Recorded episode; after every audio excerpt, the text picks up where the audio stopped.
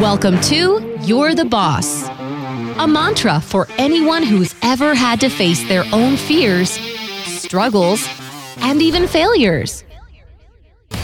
Join host Larry Roberts for a deep dive into overcoming limiting beliefs and identifying where our pasts can shape us rather than define us to build a lifestyle and business filled with passion and purposeful leadership. Now, your host, Larry Roberts.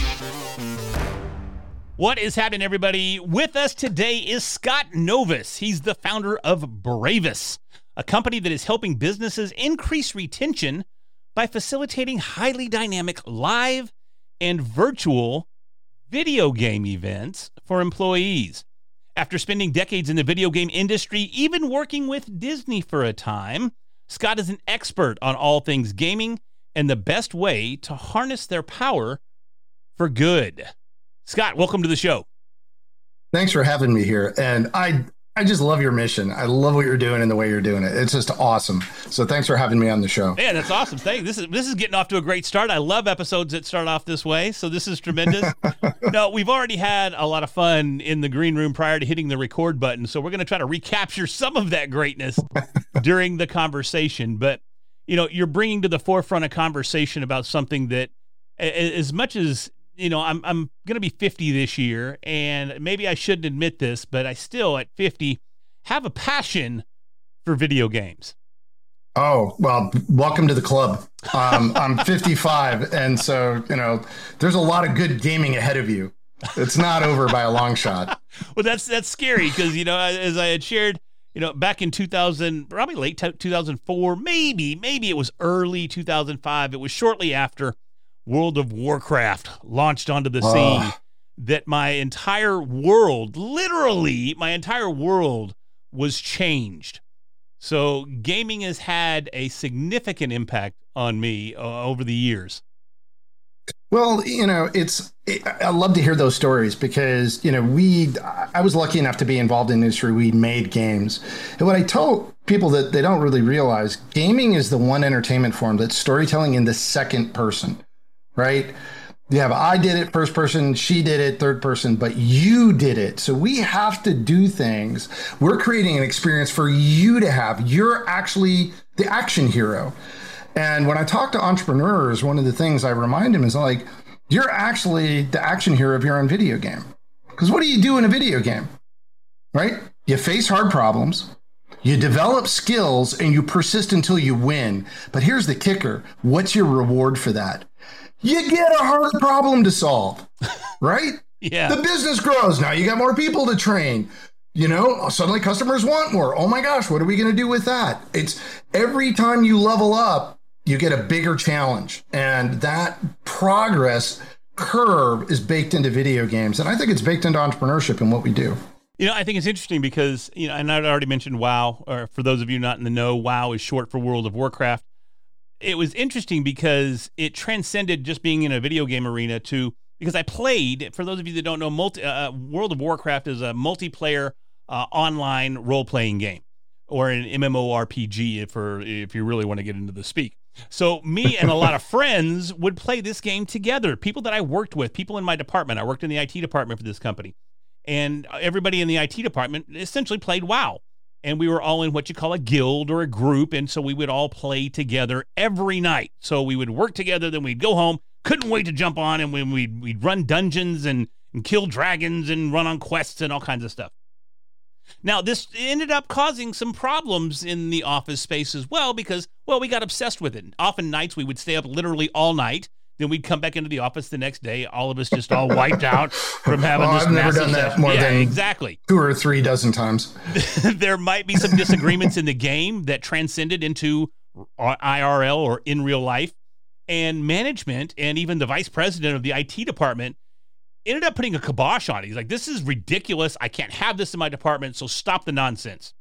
However, shortly after that, my daughter's in college. Right. This was probably eight years ago or so she takes a class, and the entire class, the whole semester, is playing WoW. And that wow, that blew his mind. I mean, pun intended. Yeah, yeah. yeah. I, You know, it's interesting when you talk about that because the thing about games, and I was telling you this story where I ended up when I played, and I came into it from a different point of view. I was in the video game industry at the time, and we were making games for the then PlayStation 2, which was the the new hotness. Yeah. And um, while you know, Blizzard had dumped 125 million dollars on that game at a time when a typical video game cost three million to make, we're like 125 million. What do you get? And uh, the answer is a lot. And as a friend of mine said, "Hey, it, would you put 125 million in to get a billion back every year? Every time they let you, right?" Yeah, yeah, please. Um, but you know, I ended up playing with a guy that was the cartoonist behind Foxtrot. And I didn't know that. We just start talking. All of a sudden, it comes up, and he finally admits, "Yeah, I do this." And then I found out his other favorite game was one of the games that my studio had made, ATV Off Road Fury. We're like, "No way!" And it was that weird connection of like, we're doing things in the game together. We're making real memories because we're playing together. And the things I loved about early WoW, it was really engineered to push people together to socialize. Do you remember that in early oh, days yeah. where you'd have to, if you ran across the world, you saw somebody you needed help, you could jump in and help them. And it was like everything was designed to funnel people in a way to create connection. And that that mindset is part of why I do what I do today because we have been trying to get people to form friends together online for decades. Sure. And we were talking about this in the warm up that for all of you entrepreneurs out there, Gen Z is coming at you hot and fast. Uh, they don't see a difference. They don't use IRL, right? They make friends online in person. It's the same to them. It's transparent. So becoming literate about what types of experiences people have together online shape how they feel about each other, how they feel connected, how they relate to each other. It's going to be one of the essential management skills of this generation. Yeah, and, and that's one of the reasons that the course was what my daughter took. She didn't take it because I played WoW and she wanted to be like dad. I, I didn't even know she was taking it, but it was, and, and, and she's in physical therapy. I mean, she's a, she's in sports medicine. So this was all wow. about, yeah, this was all about leadership and team building. That was why they were playing the game. So that's phenomenal. Yeah, it was amazing to have that. But then when I talked to Ray, the, the VP of the, the company that I worked for, he's like, that is ridiculous. That's nonsense. I would not have it. Uh, I'd get her out of college right now. That's a stupid school. And I'm like, literally, it's one of the best schools in Texas, so it's cool. But but but uh, he he just could not comprehend the skills that she was learning by playing this game for a semester and how they translate to real world interactivity. Oh, you could. I, I, used to say that I would love to run a diversity class with WoW because I'll make all of you um, healers go, right? I'll make all of you magicians go. You walk into a dungeon with four people that look all look exactly like each other, that's going to be a real short trip. Yeah. And it's not going to be a lot of fun and that diversity of getting people in the right role where they back each other up and they begin to understand the power of somebody that really wants to be the tank, the person that really wants to do damage, the person that wants to be the healer, like getting the right people in the right roles is really powerful. And a game can make that transparent in a way that is often invisible to us in the work environment. Yeah, and, and we're seeing more and more. I mean, we can't have a conversation these days without talking about the environment around us over the last couple of years, with most of us being sequestered, uh, working from home, uh, finding ourselves in new environments, and we find that our interactions uh, uh are highly uh, conducted on online. So we're already in. You and I are having this conversation. Sure, we're having it in real time, but it's still virtual. I mean, we're, we're looking at each other on a screen. And I mean, truth be told, I'm looking at my camera. I'm not even looking at you on the screen. I can see you in my peripheral, but I'm not looking at you. I'm looking at my camera. So it, it, we have to learn to adapt to these skill sets and be able to translate our ability to communicate in a real world environment to an online environment and vice versa. Well, that's really important. And that's part of the reason I'm doing what I'm doing because what's happening for a lot of companies, like physical office space was engineered to create social interaction. Think of the break room, the lunchroom, go back to your IT department, hallways. You know, open cubes weren't a lot of fun, but you could hear conversations, you could drop in. So there were a lot of things that happened that created what are called unstructured conversations. Mm-hmm. And that's where real friendship and connection grows from when and this happened in my company so i lived through this like we got hit hard shut down no warning everybody go home we never went back we got rid of our office we thought we were killing it until we realized all we were doing was task work together that was it And I was literally turning my entire staff of people into Fiverr and Upwork employees. There's no reason to stay. This is one of my best employees resigned. He goes, none of this has anything to do with me. I'm like, oh my God, people aren't loyal to companies. Mm-mm. They're loyal to the people they work with. And if all we do is this task work, Zoom call, get off it, we never actually remember to connect and care about each other. What are they calling it now? The Great Resign? Yeah. The so, Great Resignation. Yeah eh, one takeaway for your audience if you do nothing else from this call man form a fun committee especially if you have remote workers if you have people that you've sent home and you're now working remote and you're figuring it out is we pulled together a group of people and and you get three things out of this number one the people that most need social connection are going to volunteer for the fund committee. So it's not going to cost you anything. So you're going to take care of the people that are most vulnerable because now they're going to have support and time to come together and figure out how to help the rest of you connect. And the second thing is they're going to give people something to look forward to. And the ancillary benefits of having people caring about how we're binding and connecting. Well, here's how it played out for me. A big company went after my marketing manager and he ended up staying with us because he said, I can't imagine building a team like this anywhere else. And hmm. that was a direct result of all the work we had put in to make sure that we're not only getting it done, you know, we're, I mean, we're EOS shop, so we're always working on process and how to improve, but we also put on there, do we know about each other? Do we care about each other? Are we connected to each other? And, you know, a huge part of that is play. And that's the piece that I get why so many business struggle with this because for so many businesses they've they've reduced their relationships down to only competition. They only compete yeah. with each other. Yeah, hundred percent. And how? So here's the problem, right? You can't make a mistake. Nope. Like I've surveyed countless audiences whenever we do a, a with this awesome workshop we call Culture Kitchen. It's about teaching people, reteaching people how to work together because so few young employees have ever been on a team. Yeah. I mean, really have ever had any teamwork at all. I, am sorry, like the group projects in school are not teamwork, right? They're not in sports anymore. Like by 11 years old, like 80% of kids are out of sports now. So we do this workshop where they play a cooperative game and they have to work together. And we always survey them and they're like, is your work meaningful? Yeah. Does it have purpose? Yeah. Can you make a mistake? Oh, no. Why? You do creativity right? Yep. You do creativity, man. Mistakes are part and parcel. Like yeah, where you need to grow is right at the edge of your ability. Right at the scary edge of uncertainty is where our biggest opportunities lie. That's why we have anxiety and not only fear. Fear is simple. There's the spider. Oh God, kill it. Anxiety is promise and threat. And that's it's adaptive. Yeah. So it, what does it do? It heightens all of our emotions and all of our awareness to go pay attention. Yeah. And so we want to step into that space and find out what's good, what's bad, separate the two, minimize the bad, maximize the good. But we don't do that anymore. We just sit and wallow in it, going, oh, I'm so anxious all the time.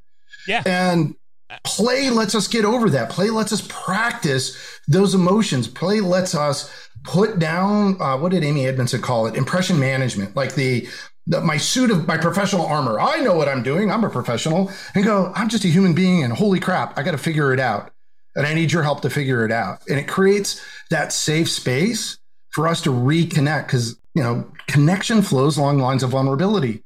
I can't be vulnerable. We can't connect. We can't connect.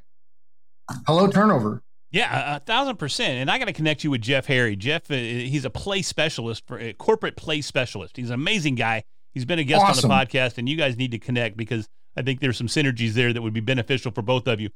But you, you make so many valid points in that you know you talked about the open conversations that happen through open cubicles and the relationships that are established and how corporate uh, now is is transitioned into transactional uh, accounts. And right. people the relationships are what keep you there. And i tell you what right now hand on a bible whatever your religious preference is okay? I'm okay. No, i identify biggest, as a christian. one of my biggest reasons for uh, now i love content creation. I love what i'm doing and i love the creative process that i can do today. But one of the things that accelerated my exit from corporate after 21 years with the same company was the fact that everything devolved into being transactional. There mm-hmm. was the, the new management came in. We weren't allowed to have relationships, even just friendships. You weren't allowed to talk. If you got caught talking, it's like you got demerits. It was like we were uh, in Hogan's Heroes or something, and the commandant was coming down and he was giving us demerits every time we would talk. And you're in an open cube environment, guess what? Conversations are going to happen in an open cube environment.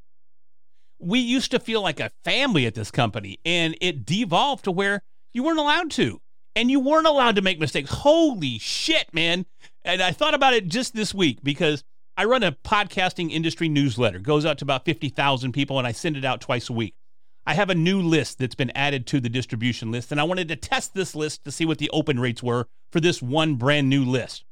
And I split out one of this week's episodes or issues of the newsletter and I set it up to run regularly with the main list and this new list by itself. Well, instead of scheduling the new list to go out this Tuesday, which would have been this morning, I goofed and I sent it out Sunday. Thankfully, the newsletter was complete. At least it was a finished product, but it went out two days ahead of schedule. And I instantly just uh, went into kind of a panic mode because I, I'm still traumatized. Because if I'd have made that kind of mistake while I was still in my corporate position, even though I'd been there 21 years, even though I was an established member of this community, I would have been in a world of shit. Oh, yeah.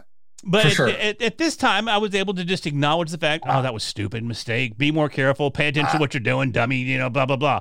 But uh, the fear wasn't there. The impending doom wasn't there because yep. there wasn't real damage done. I just you know set my test off I, by a couple of weeks or a couple of days. I've seen people. I've seen people lose their job for less. Um, when exactly. I was in corporate and other places. Exactly. And you know, for and I think one of the things, you know, being an entrepreneur, you're a one, I'm one. Um, definitely that opportunity to set culture and especially what you do helping people set up in their podcast and getting their voice out there it i can't imagine my business being reduced to transactional only. But the the pressure so here's the part that's counterintuitive. It's not just the boss right? It's our peers and coworkers. We need permission from the people at our level that we work with to play. The way I, the model I've been giving people is that if you look at like think of a bicycle tire. So you're the boss you're the hub you're the one in the middle and your influence spreads out like the spokes the rays.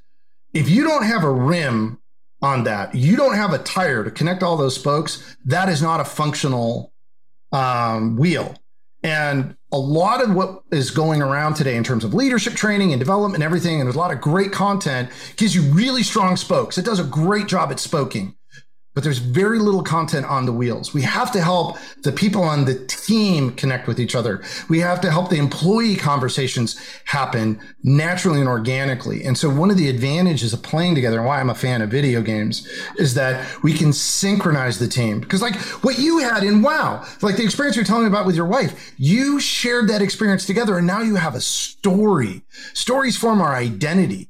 And it's like when we play together, we can form a group identity that we all share. That's a basis for culture. And it gets us lined up, it gets us moving in the same direction. And then those unstructured conversations where friendship flows can happen. Those don't happen in transactional environments. And I got to tell you, it blows my mind when companies work against that. It's just like, are you are you trying? Like, is the goal is like intentionally disengage everybody? And in this labor shortage, that just seems like, look, you're here to be employees for somebody else, and we're going to help that along, right? Yeah. That's crazy trying to shut down creating relationships among people. And that's my worldview. There might be people that see it very differently. Clearly, that company did. But, oh, you know, know out- not alone. Uh, there's a ton of them out there that do that. And I think we're seeing, we're seeing these types of companies struggle because they can't find quality employees. And it's been exacerbated by everybody realizing that, oh, I don't have to put up with this shit. I can actually go out and I can be appreciated. I can actually work from the comfort of my own home or my own remote office, whatever you want to call it. And, and, and I can express myself openly. I, I don't have to subject myself to this. And these companies that aren't realizing that, they're the ones that are struggling right now. You know, I, Ray Dalio had a, a great quote that I, I, really have tried to adopt. So I paraphrase it of to do meaningful work with people I care about. Yeah. You know, and that to me is it gets me up in the morning every day. It's like, man, we're making a difference together. And that's why it was so painful when, you know, we suddenly we started seeing turnover. Like, what's happening? What's going on? Was this we had become transactional unintentionally, thinking we were killing it, thinking we we've got this virtual down pat, we've got all the technology, we're smart, we know how to do this, we know games, and we weren't making time for each other. And yeah. reversing that was a really it was important, and I think it made a big difference for us. And ultimately, what I want to be able to do is help your listeners that are looking for a way because they may not know gaming, they may not know technology, right? Uh, or they might know it, but they're like, "Oh, I hadn't thought of it that way." And there's some simple things they can do. Like I said, forming the fund committee, that's a big one. Um, you know, uh, it's the checking in on people. That's another huge one, right? Is intentionally making the time. I'd like I like that process in EOS where at the beginning of every meeting we all check in on each other. But even that tends to be focused on the dopamine driven. What are your big wins? We we we switch it up. We're like, hey, what's happening for you? What's going on in your life? Are you okay? Is everything all right over where you're at? What are you looking forward to? Like we really want to know who we're connected with. And, you know, we're big fans of what we do is we play together. Um, we'll have a fun Friday and we bust out the games. We're lucky we all have game systems so we can play some awesome stuff together. And we bring in professional commentators. So we rotate who's the commentary host. so you remember if you ever played Little League, right? Yeah. And the one day of the year where they would bring out the speakers and adult would say, No, coming up to play, Larry Roberts. And you're like, Yeah, I'm in the pros, right? Yeah. It, yeah. it is it creates recognition and connection when you hear a professional call you out for doing something interesting in a video game that everybody else is doing because you know they can all, all appreciate what it is you're achieving because they're all doing it too. Right. So when we jump in games together, that kind of meta recognition also creates feelings of worth, feelings of being valued, feelings of, yeah, I belong here. Like one of my favorite quotes is it's not enough to belong. We have to do things together to give belonging meaning. And so a lot of jobs now have become so so much automation, so much help that we run in these little vertical silos. We as owners have to be intentional about creating those times to come together and do things together to give our belonging to the company meaning. So, where do you see all this going? You know, I, I had kind of dropped this on you. I had kind of dropped this on you a little bit uh, in, in the green room, as I mentioned before you know, I just jumped into the uh, meta, meta, metaverse. Is that what we're going to call it? I don't know. I bought a Rift or an Oculus. It's not even a Rift anymore. Just, I guess it's the Oculus 2. Yeah. And I, I, I bought one because I see some people that are leaning towards productivity in the metaverse in in the Oculus. I mean, oh. uh, we we've got some we've got a big podcasting conference coming up in May, and we've got some, one of the presenters. He's going to be presenting in the metaverse. So his oh, fantastic! His podcast awesome. presentation is going to be there. So I'm like, okay, I gotta I gotta get on board. I gotta be a part of this, right? I gotta know what's going on. And then surprisingly enough, I put this Oculus on and I, I turn it on and I go through the little walkthrough. I'm like, oh, this is kind of cool. This is 3D. This is, I'm dancing with a robot. This is pretty kick ass. Oh, look, I can throw this paper airplane. That's cool. Look, everything's cool. Then I bought a game and I bought this Jurassic World Aftermath. And I start going through looking for dinosaurs and whatnot. And I realized that while I'm stationary, there's 3D movement going on in this headset.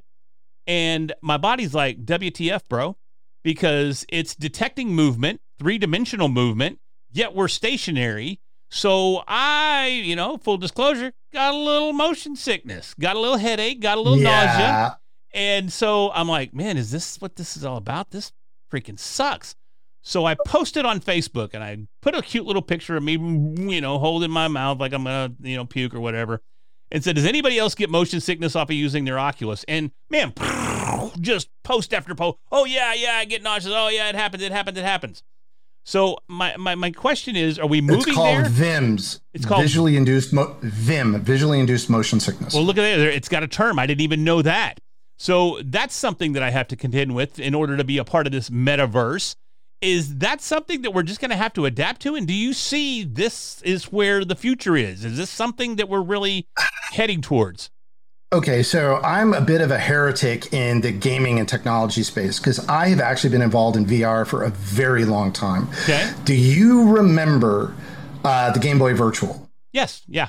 It's so most of my patents, I have two engineering degrees. awesome. Um, I'm a big old nerd. Most of my patents were involved in display technology. We were competing for the display for the the Game Boy Virtual, and we Did, didn't did I win the just say that your creation? Did you create that? no, I didn't create Okay, it. We were competing for it. We were competing okay. for it. Okay, good. And what Nintendo learned was really interesting, and it still remains true today, is that um, in its current implementation, VR is isolating because we're putting a mask on your face, we're putting earphones, and now you're cut off from everybody around you. Right. And when Nintendo did the 3DS, their push into 3D is to make it social, so you can immediately share the people around you. What we're trying to hit and we're moving toward is can I put you in the game? And a friend of mine worked on an amazing prototype that could be the future. I just don't know if we're ever going to get there because two radically different competitive companies own the technology and they don't want to play together. Take a depth camera and an Oculus. So now you walk into the game, and as soon as we can render your body in real time, it grounds you in the world and your Vim starts to drop away. So when you can walk into the world, which is what we all really want to do, and see yourself in the world, that's when I think we're going to start breaking through what we're seeing now. But look, when a technology really is breakthrough and there's demand for it, think of the first iPhone. Yeah. I have one of those. It's the size of a candy bar. The battery lasted like half an hour, and people were lined up around the blocks and they poured out of our hands. They've been pushing Oculus. Like there's no shortage of VR hardware. You can find this stuff anywhere. And I, I, I speak to high school kids, whatever. I'm like, put your hands in there if you've got a VR headset. I see a few more hands go up today. So there's still a barrier to adoption. We see the potential, but we're like you said, the VIMs, you know, hey, I could play WoW for eight hours. And I did more than once. Only eight you hours. probably played like only eight, like at one, one sitting. I'm talking like, you know, it's like no, there's a problem. Right? You're like, I got to move. Um, you, you know, 45 minutes in a VR headset's a long, long time. yeah, it is. And so we're there's a potential there, and I think what we're going to start seeing is there's this um, uh, uh, Nicole Bradford is awesome. Uh, she's an expert in a, a lot like the transformative technology and what you know who's leading the charge in the metaverse right now? Budweiser. You wouldn't think about it. Basically, Microsoft is the only company today that at an enterprise scale is making this technology available to traditional brick and mortar businesses. So Budweiser completely virtualized a factory and integrated augmented reality into the factory.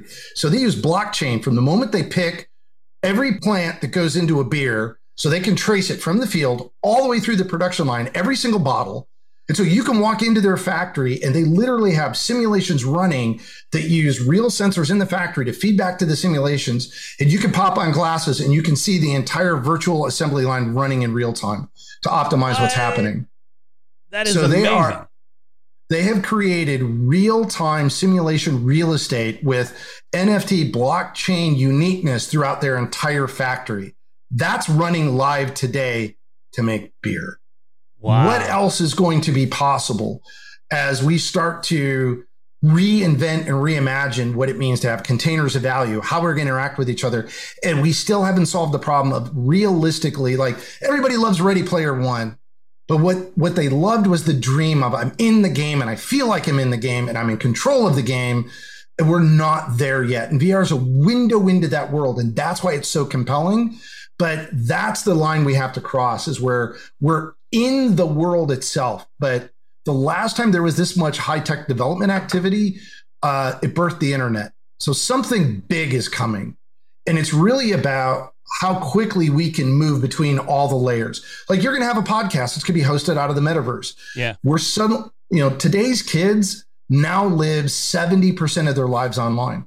It's almost as if their online reputation is more real than their in person reputation. Had a kid I couldn't hire.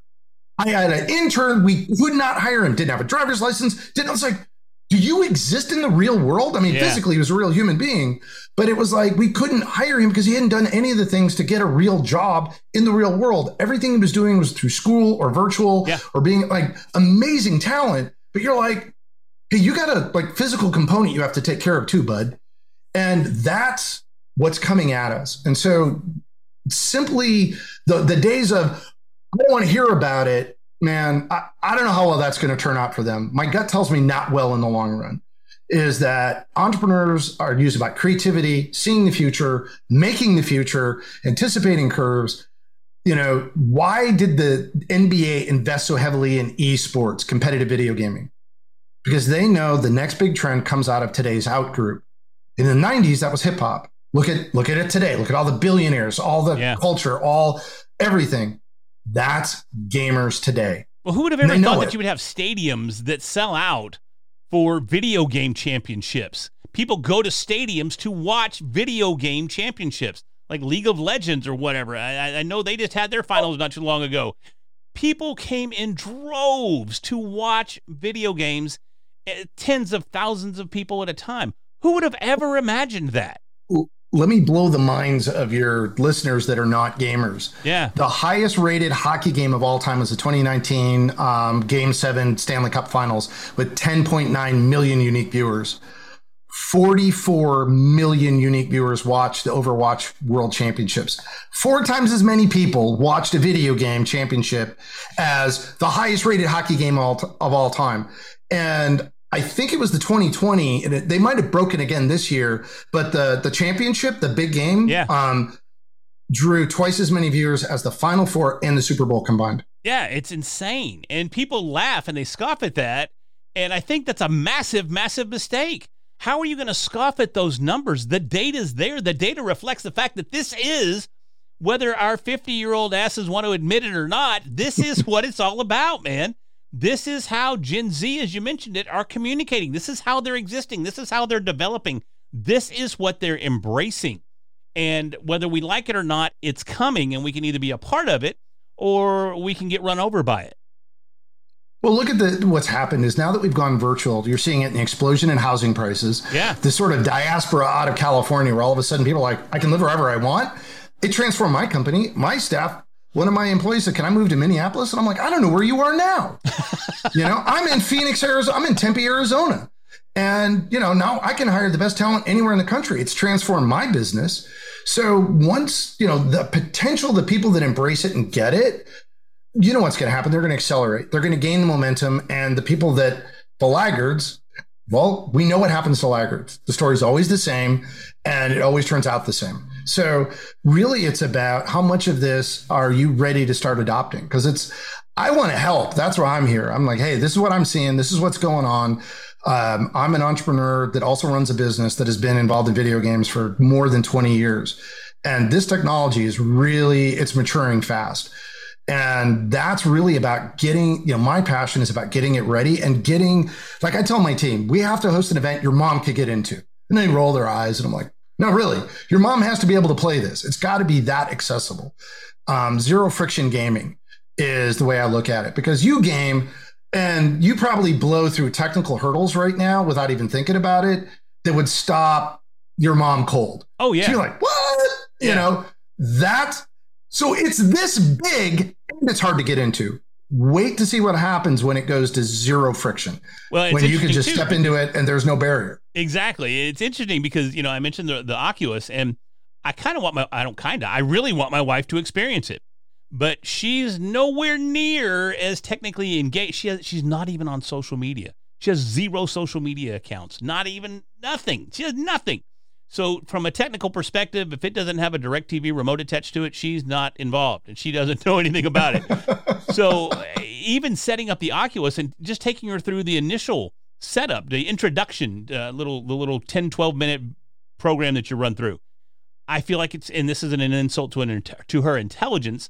It's a, a, a, an observation of her detachment from technology. But I feel like it's the the friction is too great to get her yes. from putting on the headset and grabbing those hand controllers and actually going through that process. Well, that was the story from the Wii. Shigeru Miyamoto said it was the only console he'd ever worked on where his wife walked over and picked up the controller and said, Oh, I get it. They sold 200 million of those. Yeah. So, you know, solving that problem is, to me, it's imperative. I mean, clearly, we've got a $200 billion a year game industry, so not a lot of people are sweating it, but there's a lot more market available uh, for the game industry if they can start making games even more accessible to people. And we've seen it on phones, but I'm talking not the trivial time wasters. Like for your audience that don't know, we split the industry into three segments core gamers. Uh, mid-core gamers and casual gamers. I've never met a mid-core gamer. There's like people that game a lot, and then people that have a phone and game on their phone. Yeah. And if you're a casual gamer, you think like Tetris, things like that, Candy Crush, uh, Words with Friends. I don't know what the new hotness is. That's not my game space. But they're literally engineered to waste your time. That's Yeah. what they're there for. They want to waste your time, keep you occupied, and you move on. And when you're into a core game, it's a radically different experience because now we're activating all the buttons of intrinsic motivation. Like one of the things I I try to tell people imagine people would pay you to work at your business. They look at me like I'm crazy. I'm like, that's the video game industry. Because games are like work. Oh yeah. You're investing time and energy and you're sweating details and you're going after it. And they're so well engineered that like one of the things has to do with autonomy. So imagine this. In the game Smash Brothers, there are like 78 characters, but there's six styles of character. You can win with any of those six styles. hmm Imagine that at your business. There's at least six ways of doing something. They're all valid. They all work. They're all supported. Pick the one that works for you. Have at it. No business is like that. Like we struggle to have two ways of doing something. The whole mantra in business is one process, the best practice, on and on. It's narrowing, narrowing, narrowing. And the video game industry is recognized that if you can give people autonomy and make them feel empowered and then keep them right at the Goldilocks between challenge and uncertainty, they will pay you to work. Yeah. And I'm like, I still haven't figured out how to unlock that at my company, but that's where gaming is.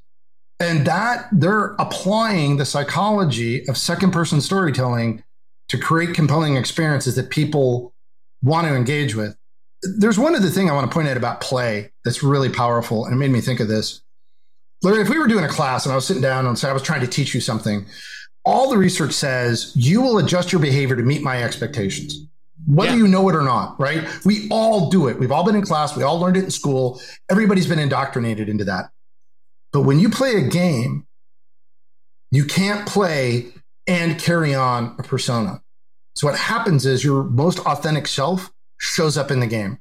And that's one of the reasons I love using video games, especially cooperative ones, to get teams to work together because the real person shows up and they actually start interacting and you can see things in like a five minute sprint that you might not see all year and how people talk to each other how they ask for help what it looks like when they struggle um, you know when it they how do they resolve disagreements how do they come to common consensus? Like there's so many things. I call it a batting cage for team skills. Yeah. man i could throw you in a cooperative game and all of a sudden you're like what? And then you know the reason it's a workshop is that we play a game for like five minutes. Then what we'll do is we'll talk about it and then i'll give you the tools that have been proven to be most effective in helping people get along and work together.